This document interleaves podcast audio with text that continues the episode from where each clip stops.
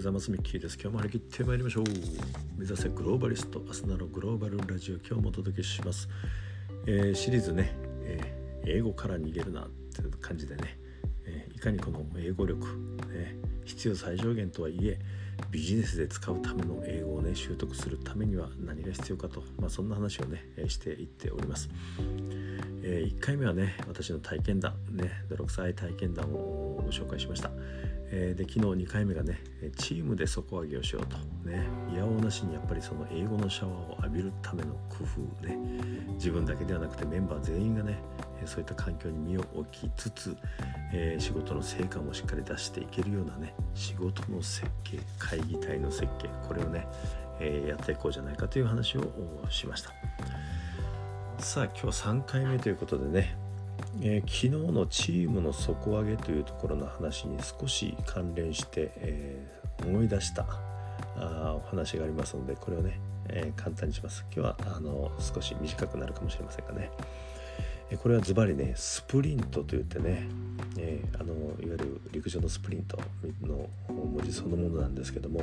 これあのビジネス用語でねえっ、とどういったらいいかな。うんまあ、世界各国いろんな拠点でね、え、同じ仕事同じプロジェクトで仕事をしている仲間がいたとしますね、え、そういった人たちやっぱり、え、離れて、仕事をしてるわけで、えー、Zoom とかね、えテレビ会議ビデオ会議でこの一緒に連携するわけですけどもでも年に何回かね同じところに集まって膝を詰めてね、えしっかりと議論する。それもあらゆるえー、どう言ったらいいですかね。日々の仕事を排除してそこに全集中するね。例えばあ3日間全8時間かける3回そして夜もね、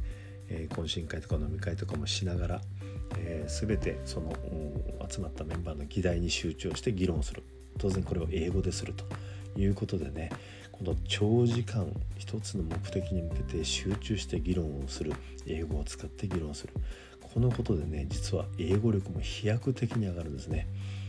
まあ、ロジカルシンキングねあの主にヨーロッパの人がこういうのは得意ですから、まあ、ぐいぐいそういった面でもリードしてくれますし英語力の面でもリードしてくれる、えー、そして苦手なね日本人とか中国人これがね、えー、必死になってその英語力英語を駆使しながら議論していく。ね。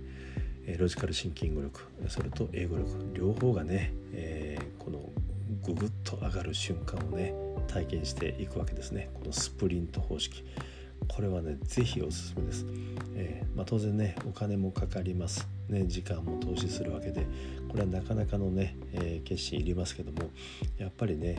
えー、個人そして組織のチームとしてのグローバル対応力を高めるにはねこの方法はおすすめです。え、年に数回はみんな集まって膝詰めで徹底的に議論をするスプリント方式え本当におすすめなのでね、えー、ぜひやってほしいなと思います。まあ、今ねコロナ禍で、えー、ねそういうことができないという事情がありますんでコロナが明けたらアフターコロナでという条件になろうかと思いますけどもね試してほしいですそしてまたねこのコロナ禍でオンラインの仕事がね一般化してオンラインの方が生産性高いやんというね論調があります。これはもう僕もそう思います。日日の仕事はね、出勤なんかせずに、えー、ね、その時間をね他のことに充てる、ことで生産性は確実に上がってる僕もそう思います。ですからね会社に出勤する意味なんてあんまりないなというふうに思うんですけどもまあでもね、えー、本当にあの集中して、えー、議論して何かをアウトプットしたい時はこのね face to face で、えー相手のね息遣いを感じながらね時にこう葛藤しながらね議論するっていうのは本当にあの効果ありますし、えー、人間対人間ですからねやっぱり一緒に同じ釜の飯を食ってね、えー、お酒を飲んで語り合えば